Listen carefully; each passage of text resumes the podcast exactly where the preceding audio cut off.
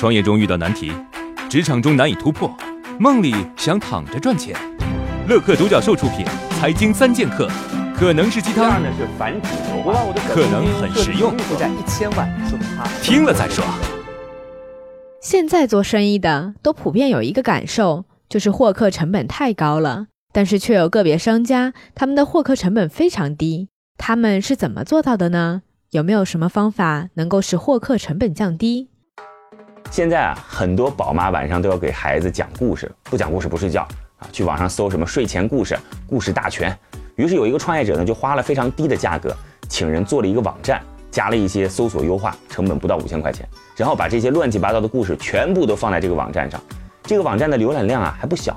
之后呢，他通过一些办法将这群宝妈吸引到他的微信号当中，开始卖一些相关类的产品，比如说儿童的早教用品、玩具等等等等，成交率特别高，因为客户精准。所以啊，你想当时如果他做的是一个电商网站，那么这个搜索优化的支出、获客的成本起码比故事类的高十倍。大家可以想想，你的产品想卖给谁，他们会出现在哪些地方，想办法用他们同类的需求吸引他们过来找你。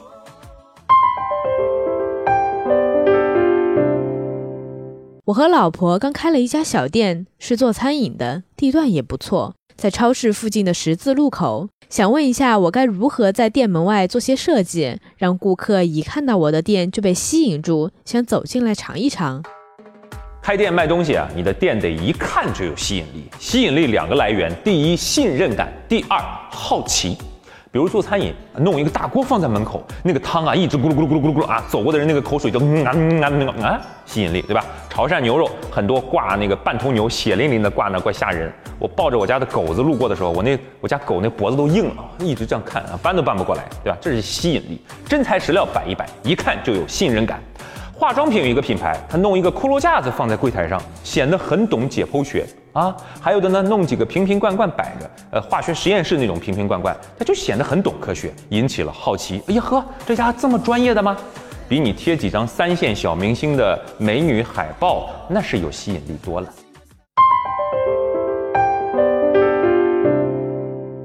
我出去买东西，看到很多商家都在用聚合支付。据说有人使用这个，每个月能赚六七万，是真的吗？为什么越来越多的商家会选择使用聚合支付？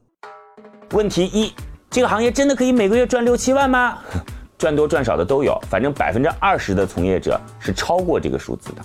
问题二，怎么说服店铺的老板用聚合支付来收钱啊？问题很简单，因为可以免手续费。啊，目前微信和支付宝都有千分之三的提现手续费，而聚合支付呢，往往会降低这个手续费，甚至补贴免手续费。另外，有一些支付设备也能够提升店铺的收款效率。问题三，什么样的人适合做这个行业？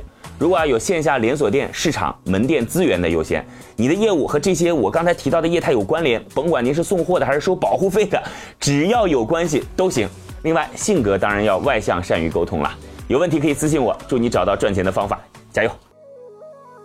创业四大问题：想创业不知道做什么，合伙人不知道哪里找，钱不够想找投资人，带团队没经验不会管。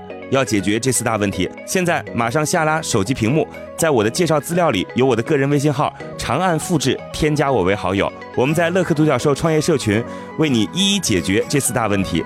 在这个社群里，已经有来自全国的将近两万多名优秀的创业者，每周都有线上线下课程分享营销、推广、管理的干货和经验。我也在社群里等你哦。